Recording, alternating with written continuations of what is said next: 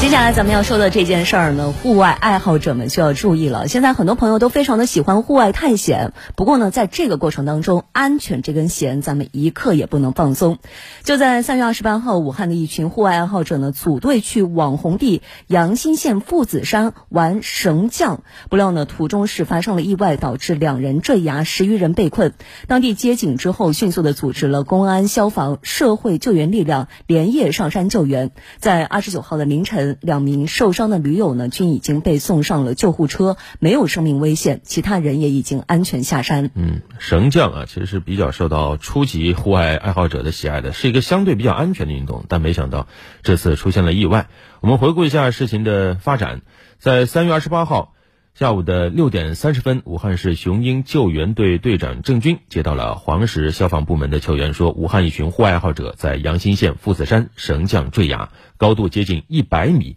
两人受伤，当地已经开始组织救援，但是也需要有专业的绳索救援队员。那么现场到底发生了什么呢？当天一同被困的驴友小北就告诉记者，他们一行十二人呢，都是来自于武汉的户外爱好者，在网上相约一同来到网红地父子山进行绳降活动。当天的绳降活动呢，一开始比较顺利，但是在下山的途中，可能啊，由于岩石湿滑、山路陡峭，一名女驴友突然摔下了大约六十度的山崖啊。当时这位女驴友戴着头盔，但是摔下去的过程中，头盔也脱落了，而另外一名驴友在。急着赶下去救援的过程中，也摔了下去，造成了轻伤啊。当然，后来其他的这些户外爱好者呢，也后来都绳降下去，陪伴在伤者的身边，迅速报警，等待救援。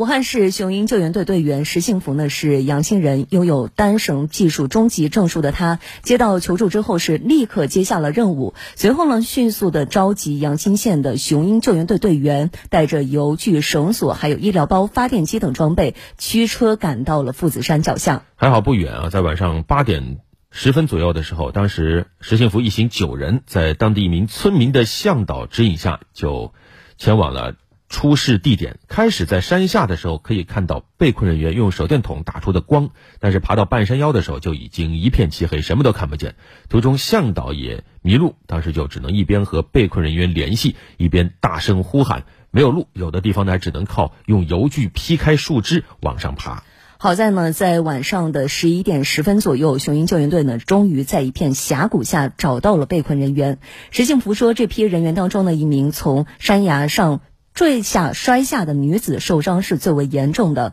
头部和身上都有血迹，呼吸急促，意识呢处于是半昏迷的状态。另外一名男子腰部受伤，但是意识清醒，还可以搀扶着行走。现场对受伤两人进行简单包扎以后，消防队员及其他救援队伍也相继赶到，先用绳索临时编织成一个担架，将受伤最严重的女子往山下进行转移。终于呢，在二十九号凌晨的三点左右，受伤的女子被送上了山下的救护车。在凌晨的四点左右，受伤的男子和其他的被困人员在救援人员的帮助下呢，也相继的安全下山，真的是有惊无险。嗯。春季呢就是这样啊，大家喜欢亲近自然，但是像刚才说的，安全这根弦一定要绷紧啊。像绳降这种活动，看着好像啊比较安全，有安全绳啊，有各种绳索啊，但是一旦组织不力，对现场的意外掌控不力的话，也同样是有风险存在的。